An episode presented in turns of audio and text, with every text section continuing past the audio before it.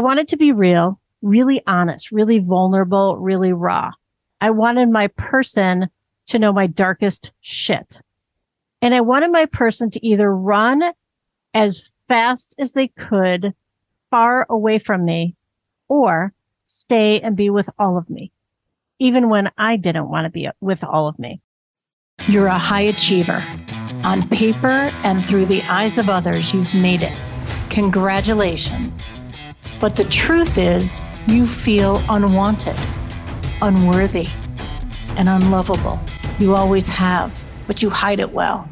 Welcome to the Trauma Hiders Podcast.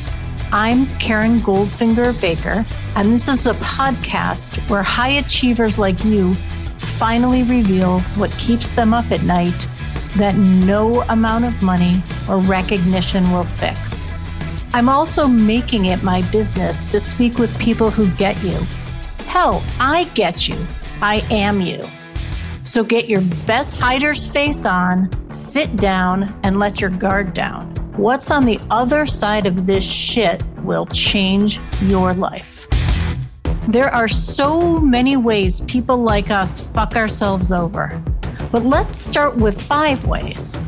When you know them, maybe you'll finally stop doing them. Over on my website, you'll find a free download listing the five ways your fuckery is getting in the way of the next level of your success. Grab it now at KarenGoldfingerBaker.com. I'm recording this episode on April 21st, our 32nd wedding anniversary. Clearly, you're hearing this on a later date. I was inspired to record today on the anniversary of our beautiful wedding, as it is these days with a sometimes raw and mostly tender heart that I give love, receive love, and in this case, reflect on love.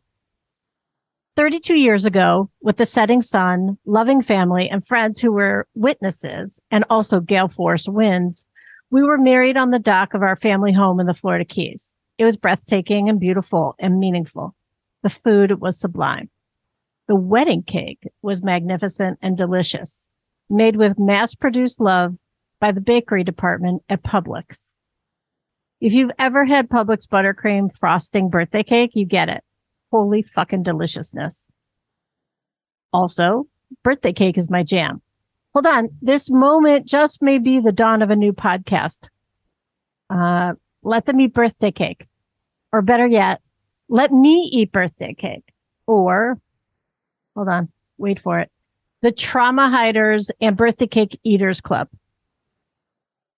So you, you get to decide are you a trauma hider or birthday cake eater or both?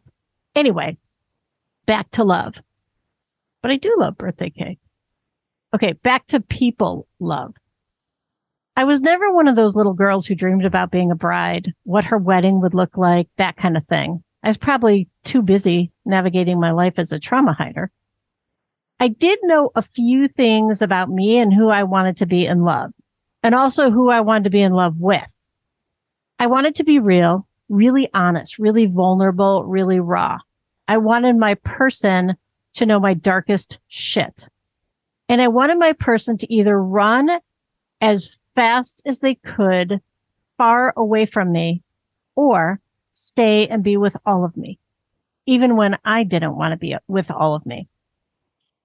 I married the guy who stayed, not just because he could be with all of me. I married the guy who showed up so sweet, so tender, and also so much a human who to me felt like home.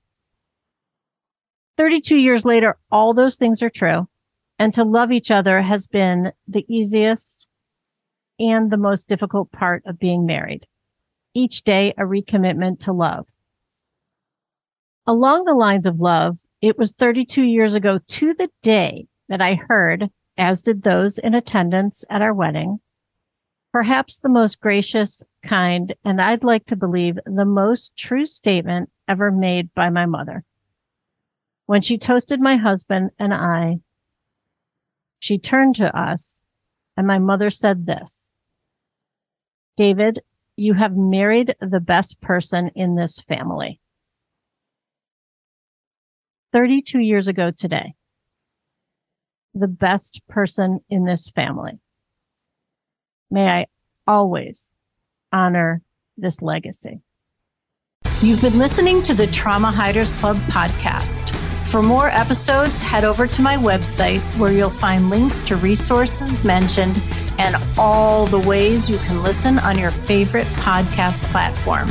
And if you're ready to fight, discover the rules of Trauma Club. Head over to KarenGoldfingerBaker.com.